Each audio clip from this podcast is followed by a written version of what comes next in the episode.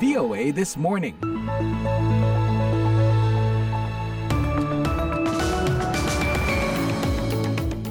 Hai, good morning. Happy Friday. VOA This Morning kembali menyapa Anda pagi ini dari Studio 6 VOA di Washington DC bersama saya Rifan Dwi Astono. Apa kabar?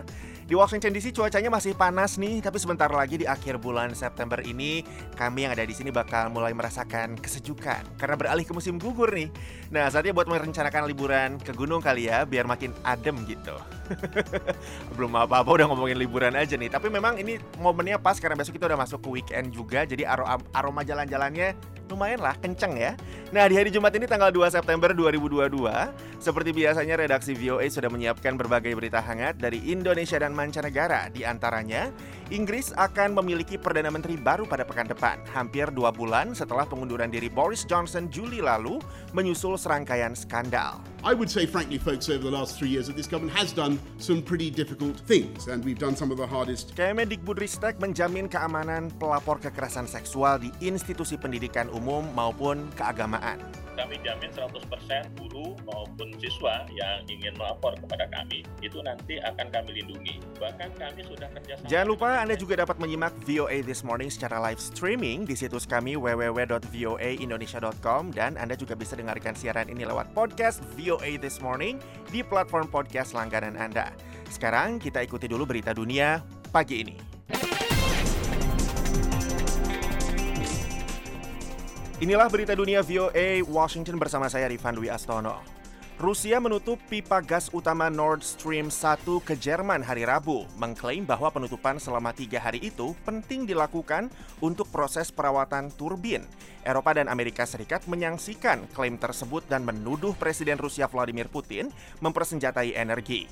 Tahun lalu Rusia memasok 40% kebutuhan gas Uni Eropa. Dalam beberapa pekan terakhir, Rusia mengurangi aliran gas Nord Stream 1 menjadi hanya 20% dari kapasitasnya. Moskow menyalahkan penutupan pipa gas terbaru pada sanksi barat yang menyasar ekonominya. Dalam kunjungan ke kota Lubmin di pesisir Baltik Jerman hari Selasa, di mana pipa Nord Stream mendarat dari laut, Perdana Menteri negara bagian Bavaria di Jerman, Markus Söder, mengatakan bahwa negaranya dalam posisi yang sulit.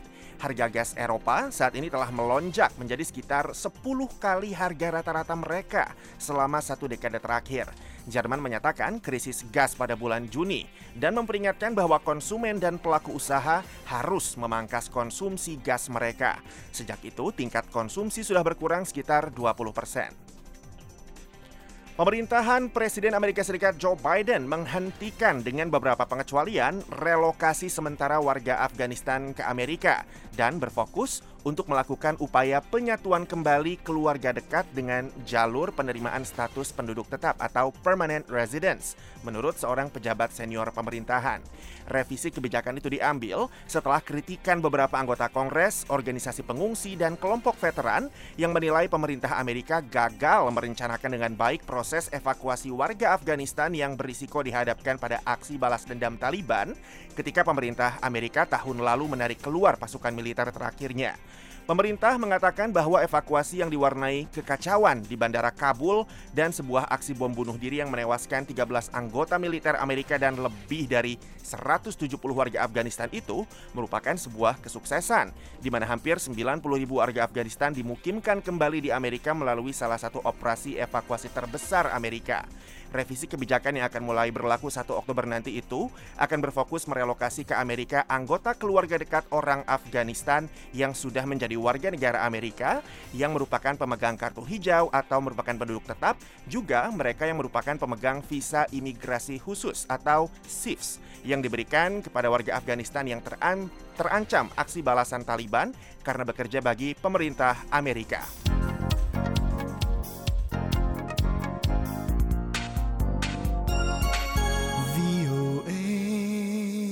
Sekretaris Jenderal PBB Antonio Guterres mendesak Tiongkok hari Kamis agar mengikuti rekomendasi laporan PBB yang menemukan tuduhan yang kredibel tentang penyiksaan dan kerja paksa di Provinsi Xinjiang.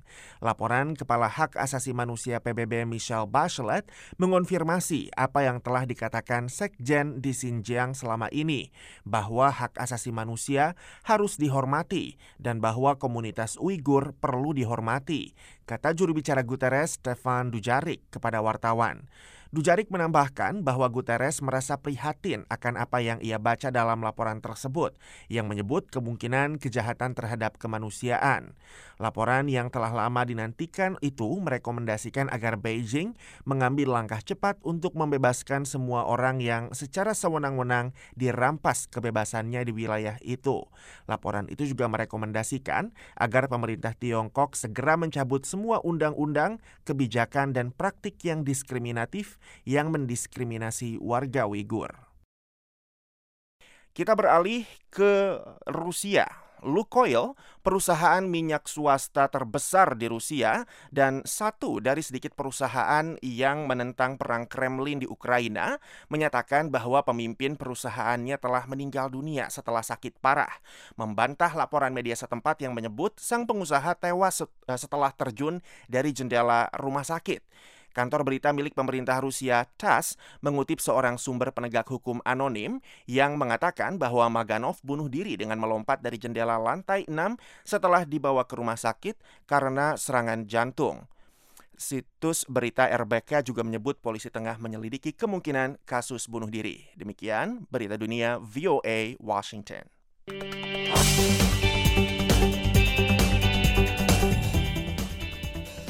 Pendengar, masih di VOA This Morning, kita beralih ke Inggris. Nah, Inggris akan memiliki Perdana Menteri baru pada pekan depan, hampir dua bulan setelah pengunduran diri Boris Johnson Juli lalu, menyusul serangkaian skandal. Seperti dilaporkan Henry Ridgewell, penerus Johnson menghadapi berbagai tantangan berat, sementara para sekutu Inggris termasuk Ukraina memantau dengan seksama. Di 10 Downing Street, sejumlah mobil van datang dan pergi seiring akan segera berakhirnya masa jabatan Perdana Menteri Inggris Boris Johnson.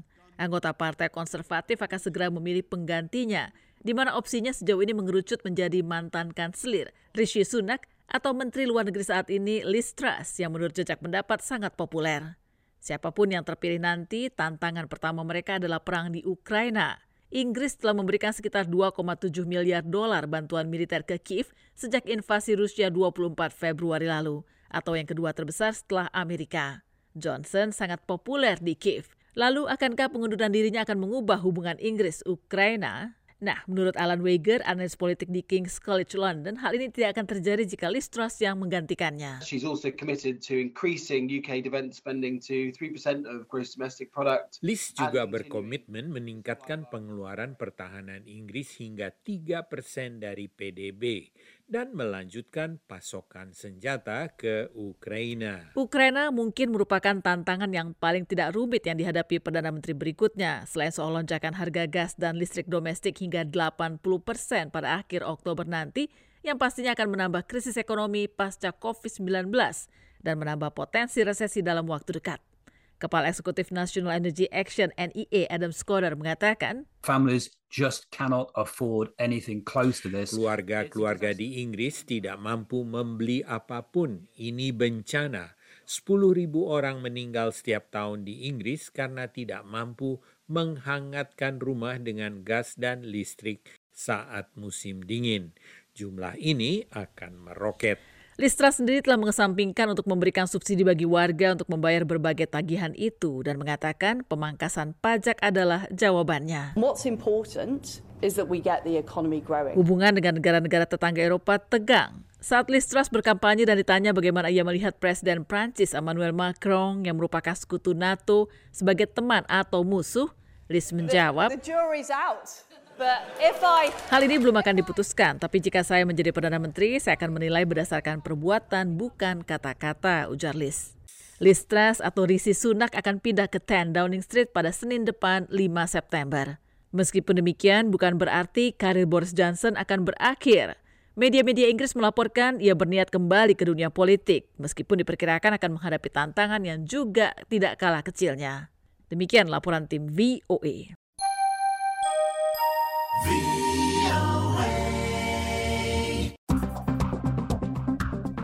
Pendengar, sekarang kita beralih ke berita dalam negeri. Kementerian Pendidikan, Kebudayaan, Riset, dan Teknologi Kemendikbudristek memastikan pihaknya menjamin keamanan para pelapor kekerasan seksual di institusi pendidikan, baik lembaga pendidikan umum maupun keagamaan. Fatih Wardah melaporkan dari Jakarta. Lembaga pendidikan yang seharusnya menjadi tempat yang aman kini telah berubah. Di sebagian tempat justru terjadi kekerasan seksual. Guru atau pengajar yang semestinya menjadi contoh teladan bagi muridnya malah tak jarang menjadi pelaku kekerasan seksual. Salah satu hal penting yang harus dilakukan adalah berani mengungkap kasus kekerasan seksual yang terjadi baik oleh korbannya sendiri maupun pihak yang mengetahui. Bayu Suwardi dari Inspektorat Jenderal di Kementerian Pendidikan, Kebudayaan, Riset, dan Teknologi memastikan pihaknya menjamin keamanan pelapor kekerasan seksual di institusi pendidikan, baik lembaga pendidikan umum atau keagamaan. Dia menegaskan jika mengetahui ada indikasi terjadinya kekerasan seksual di lembaga pendidikannya, guru harus berani melapor kepada orang tua siswa atau kepala sekolah. Jika saluran pelaporan lewat sekolah macet, dia mengatakan Inspektorat Jenderal Kementerian Pendidikan siap menerima pengaduan dugaan kekerasan seksual dan menindaklanjuti laporan-laporan tersebut. Jika terindikasi ada cacat fisik, maka guru harus berani melapor ke Dinas Pendidikan dan penegak hukum kami jamin 100% bahwa guru maupun siswa yang ingin melapor kepada kami itu nanti akan kami lindungi. Bahkan kami sudah kerjasama dengan SPSK Bu. Tidak hanya terlindungi dari aspek apa psikis ya, tapi juga kita ingin melindungi dari aspek fisik ya. Mungkin juga ada gangguan-gangguan fisik. Di samping itu lanjut Bayu, Kementerian Pendidikan juga sudah membuat kerjasama dengan Komisi Perlindungan Anak Indonesia atau KPAI. Dia menjamin identitas pelapor tidak akan diketahui orang lain.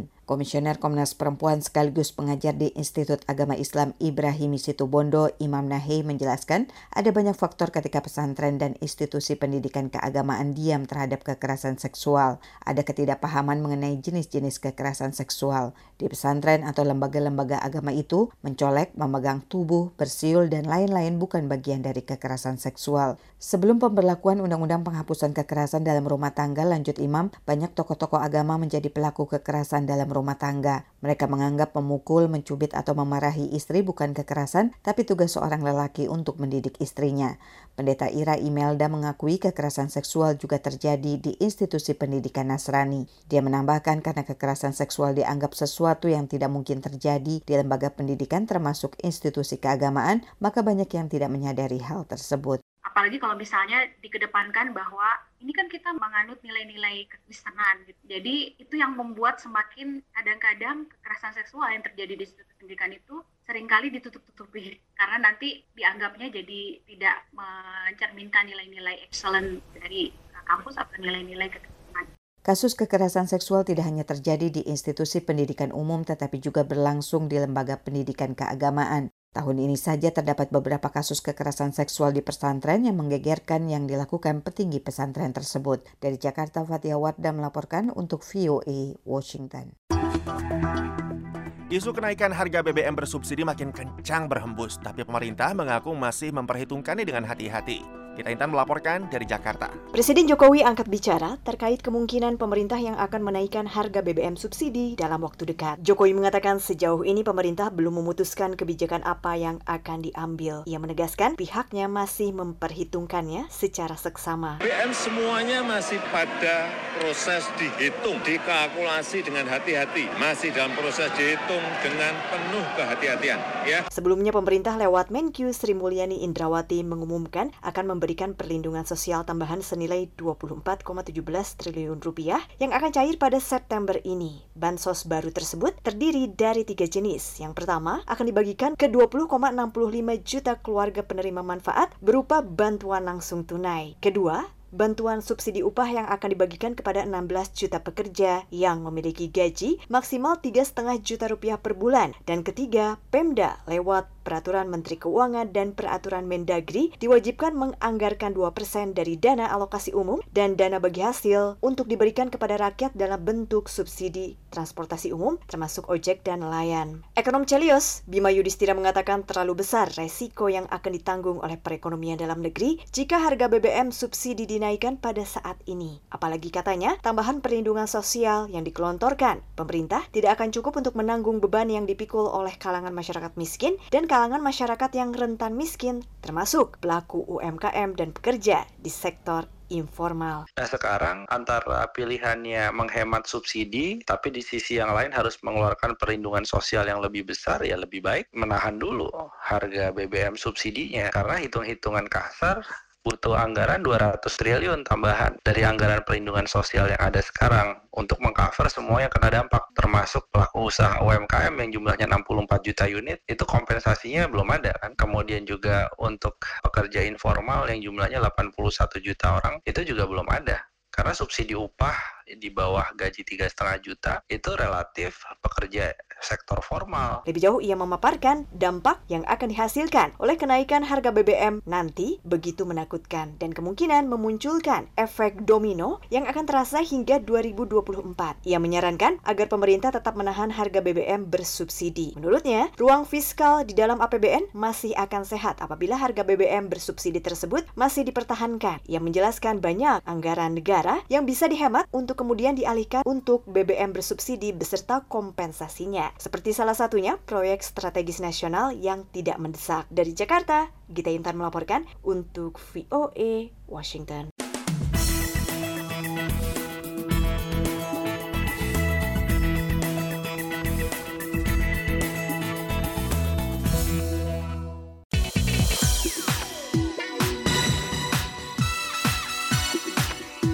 In case you missed it. VOA This Morning, saya Karlina Amkas. In case you missed it, Presiden Jokowi menyatakan pemekaran Papua dilakukan atas aspirasi masyarakat. Namun, Wakil Ketua Komisi 1 DPD, Senator Papua Barat Philip Wamafma mengatakan langkah diambil secara top-down. Dia berharap pemekaran tidak melimpahkan masalah ke generasi berikut. Ketua Gugus Tugas Papua Universitas Gajah Mada, Dr. Gabriel Lele mengingatkan pemekaran di Papua tidak bisa menjawab semua masalah. Apakah ini pemekaran yang tidak dipaksakan, Pak? Ada dua perspektif memang yang digunakan untuk mengawal gagasan atau usulan lebih tepatnya ya pemekaran Papua. Kalau dari perspektif Jakarta, hampir selalu menggunakan logika visibilitas. Sebuah daerah termasuk Papua hanya akan dimekarkan kalau sudah memenuhi sejumlah kriteria tertentu. Dan di situ kelihatan daerah mampulah yang bisa dimekarkan. Sementara fenomena di Papua atau usulan untuk pemekaran itu muncul karena banyak sekali persoalan mendasar pemerintahan, pelayanan publik maupun pembangunan yang masih sangat tertinggal sehingga kalau ditakar dengan logika kelayakan itu semua tidak layak, Bu. Makanya kemudian gugus tugas Papua mengadvokasi bahwa untuk daerah-daerah seperti Papua dan juga daerah 3T jangan menggunakan logika kelayakan tetapi menggunakan logika kebutuhan. Nah, itulah yang kami di gugus tugas Papua gunakan dan setelah dipetakan memang gayung bersambut dengan aspirasi dari tidak semua memang Bu, paling tidak di level elit grassroots yang cukup well informed dengan kehadiran unit pemerintahan yang baru Lalu baik di tingkat provinsi maupun kabupaten, kami melihat ada kebutuhan untuk melakukan pemekaran. Tetapi kami juga paham bahwa pemekaran tidak bisa menjawab semua persoalan Papua termasuk konflik, sehingga kami membuat beberapa pagar. Misalnya memastikan bahwa orang asli Papua itu akan menjadi pemain utama di dalam pemerintahan yang baru nanti. Demikian Tapi apa juga, cukup Pak orangnya? Tidak semua. Tetapi ada masa transisinya, Bu Karlina. Untuk hitungan kasar kami, kehadiran pemerintah provinsi baru itu ada kebutuhan 2.000 sampai 4.000 PNS. Dan itu jelas tidak bisa dipenuhi oleh orang asli Papua, bahkan ketika kualifikasi atau kompetensinya kita turunkan ke tingkat yang minimal. Maka ada masa transisi sampai dengan lima tahun, dan masa transisi itu diisi dengan penyiapan SDM Papua. Kalau ada orang uh, anak-anak orang asli Papua yang mampu ya digunakan, kalau tidak ya kemudian harus dikombinasikan dengan tanda petik migran dengan prioritas pada migran yang memang sudah lahir besar di Papua. Kalau tetap tidak cukup, maka ya sebagian kita impor dari luar. Seleksi terbuka begitu. Kalau menggunakan kriteria kelayakan dari sejumlah penduduk, itu Papua itu tidak layak untuk dimekarkan. Tetapi kami mengatakan, ya penduduknya sedikit, tapi sebarannya itu luar biasa, tingkat kesulitan untuk mengakses pelayanan dan pembangunan itu luar biasa, sehingga Papua itu butuh untuk dimekarkan. Tadi Bapak bilang akan mendatangkan atau membuka lapangan pekerjaan yang cukup masif gitu ya. Kalau mereka dijadikan pegawai negeri, apakah mereka hmm. cocok dengan eh, kebiasaan atau karakter mereka, Pak? Budaya mereka kan tani, Beda. kemudian ya. ada yang nelayan mungkin di gunung gitu ya Pak? Ya, masyarakat Papua ini kan mayoritas masih masyarakat subsisten ya Bu ya. Basisnya masih alam lah. Bahkan kami mengatakan tidak cuma subsisten, sebenarnya mayoritasnya itu masih masuk kategori masyarakat meramu. Lalu tiba-tiba kita memaksa supaya mereka segera memasuki peradaban modern. Hanya ada dua pilihan ekstrim. Pilihan ekstrim yang pertama yang membiarkan Papua apa adanya, kemudian sistem pemerintahan birokrasinya dikelola seperti di Papua New Guinea itu, yang uh, sampai sekarang bermasalah terus. Atau kemudian intervensinya benar-benar tidak tanggung, walaupun kemudian ada Eh, skema atau skenario transisi. Misalnya, tahun-tahun pertama akan diisi dulu dengan pendatang-pendatang yang terpilih, lalu pelan-pelan porsi dari orang asli Papua itu ditingkatkan. Jadi ada sebenarnya solusi-solusi cerdas untuk memastikan kalau memang problemnya itu soal budaya, soal peradaban, soal kompetensi, itu bisa kita pikirkan uh, jalan keluarnya. Pak Philip, apakah ada kelemahan dari pemekaran Papua ini? menurut saya persoalan itu hampir merata di semua daerah di Indonesia ini. Persoalan daerah ini kan apabila dipaham dengan baik dan benar, termasuk bagaimana menyelesaikan masalahnya, saya pikir negara ini sangat arif dan bijaksana juga membangun Papua. Tapi kembali lagi kepada kita sendiri sebagai pemimpin-pemimpin di daerah. Ya, mampukah kita di daerah itu mengaktualisasikan aspirasi rakyat itu dengan baik atau tidak? persoalan utama di Papua itu ya selain persoalan mendasar tentang pepera integrasi Papua ke KRI pertama adalah kepemimpinan ya dengan pemilu langsung begini semua orang bisa menjadi kepala daerah kalau mereka tidak punya ke kemampuan dan pengalaman yang cukup bagaimana menjadi pemimpin nah, itu yang pertama yang kedua tentang pengolahan anggaran dan pendapatan daerah APBD kita kalau kita lihat tata keuangan kita Papua ini kan ketergantungan dengan APBN dari pusat. Kita belum punya kemandirian ekonomi. Apakah pemekaran-pemekaran mampu menjawab persoalan? Sudah menjadi konsekuensi kebijakan negara untuk memekarkan provinsi-provinsi di tanah Papua. Konsekuensi yang pertama adalah sesuai dengan data keuangan, baik fiskal daerah ke pusat yang kecil, maupun dalam alokasi anggaran ketergantungan kepada pusat. Tetapi karena pemerintah menghendaki untuk pemekaran itu terbentuk, maka kewajiban pemerintah untuk menyediakan alokasi anggaran untuk membangun di daerah. Yang kedua, apakah pemekaran menimbulkan masalah? Dalam hal ini kan masih euforia. Tetapi hal yang mendasar bagi kita, bagaimana orang asli Papua menjadi subjek utama dalam segala aspek. Indikator Papua itu maju adalah orang Papua itu bisa maju. Sebenarnya Papua punya potensi ekonomi yang sangat tinggi dibandingkan dengan daerah-daerah lain. Nah, kalau kita mau jujur, Papua sebenarnya sudah sangat sudah sangat ekonomi sangat kuat kalau semua itu dikelola di daerah. Papua akan memberikan kontribusi besar bagi pemerintah pusat dalam hal fiskal. Nah, ini menjadi alasan menurut saya pemerintah untuk seolah Papua tidak kontribusi kecil. Saya pikir ini secara psikologi orang Papua down karena kemudian ketergantungan dengan anggaran pusat. Tapi kalau kita balik, semua perusahaan-perusahaan raksasa itu smelternya di Papua saya yakin kita akan ekspor itu bahan jadi dalam bentuk produksi. Maka Papua tentu penyumbang besar bagi negara. Sebelum sampai ke situ, barangkali kan dibutuhkan manajer-manajer dari kabupaten atau dari gubernurnya ya. Iya. Bagaimana itu bisa terlaksana kalau sekarang ini yang sering kali saya dengar laporan-laporan dari media massa, setiap kali ada pilkada aja selalu ada gangguan, ada kerusuhan. Nah, bagaimana ini sekarang harus melaksanakan pilkada yang serentak barangkali nanti ya provinsi yang baru ini? Iya, memang itu potensi. Namanya politik ya, semua cara digunakan untuk memenangkan suatu, suatu event ya, termasuk pemilu. Tetapi saya yakin dan percaya bahwa paradigma ini pasti akan mengalami perubahan. Tetapi memang sistem noken di daerah pegunungan ya itu juga harus tetap diakomodir untuk menghilangkan konflik ya. Generasi sekarang tentu dengan perkembangan dinamika dan juga pendidikan yang sangat cukup, saya pikir mampu menjadi jembatan untuk menghindari konflik. Pak ya, Jeff, bagaimana kita pada akhirnya dengan pemekaran ini bisa mensejahterakan rakyat Papua? Sementara pemuda-pemuda yang menjadi aktivis Papua aja kan mereka umumnya menentang Pak pemekaran tidak ada buktinya bahwa pemekaran ini akan mensejahterakan Papua, bahkan nggak nyambung katanya gitu. Ya, uh, suara-suara kritis, terutama dari kalangan pemuda ya seperti itulah.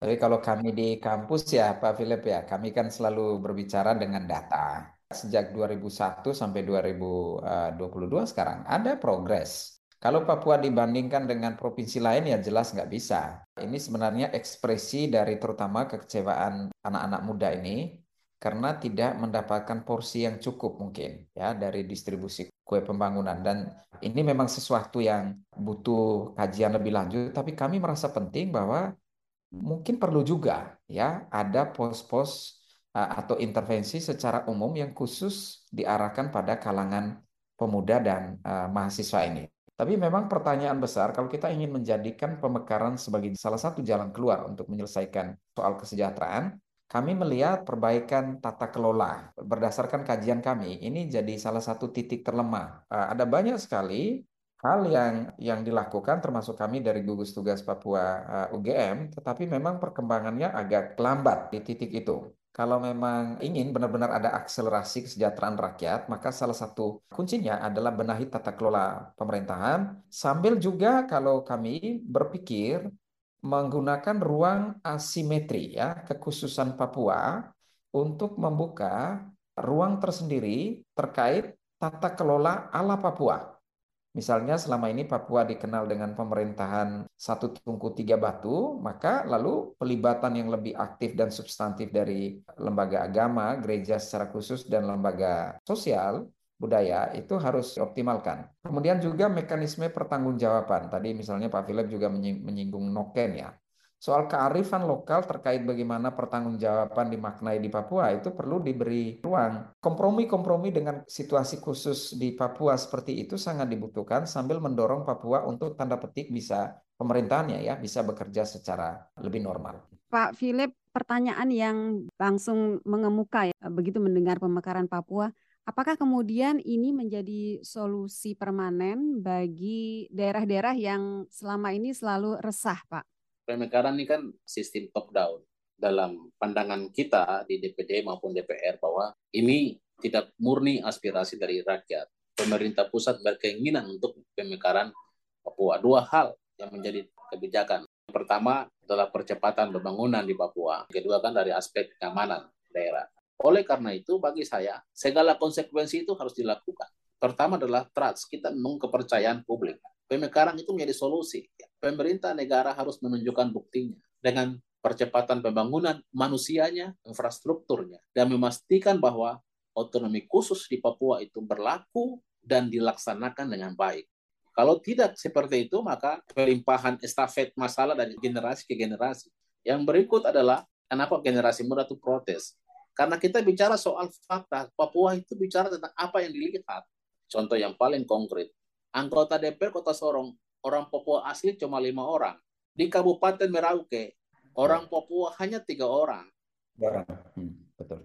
Jadi kalau kita bicara soal data tentang persaingan terbuka dalam perebutan kursi DPR, orang Papua itu minoritas. Pak Senator, ya. kan nggak mesti orang asli yang akan membangun Papua. Kalau memang mereka punya komitmen? Iya, boleh-boleh saja. Karena demokrasi ini kan dia terbuka untuk semua orang. kan. Tapi indikator wakil rakyat ini kan ciri khas utama kan putra-putri daerah. Nah, Papua ini kan kemudian dianggap bukan menjadi tuan di negerinya sendiri. Dampak signifikan terhadap pemekaran itu kan belum dirasakan seutuhnya bagi orang asli Papua sebagai subjek utama yang dimuat dalam Undang-Undang Otsus. Jadi orang Papua itu diafirmasikan oleh Undang-Undang Otsus untuk menjadi subjek yang paling utama. Kalau orang Papua tetap tidak mampu menduduki jabatan politik, apalagi yang lain-lain, maka OTSUS gagal memproteksi hak-hak orang asli Papua. Karena OTSUS itu menjadi solusi jalan tengah bagi kelompok yang pro dan kontra. Jauh. Kalau begitu, apakah pemekaran ini sebenarnya belum waktunya, Pak? Tapi ini kan sudah ber berlangsung, ya, sudah disahkan undang-undangnya dan iya. wajib dilaksanakan. Oke, mari kita evaluasi pendekatan keamanan yang selama ini keliru kita laksanakan. TNI Polri pendekatannya harus beda. Yang kita lawan adalah warga sipil yang bersenjata di Papua sana. Warga sipil yang berbicara hak demokrasinya itu harus dijaga dan dilindungi karena itu bagian pada kontrol publik terhadap pembangunan. Direct from Washington.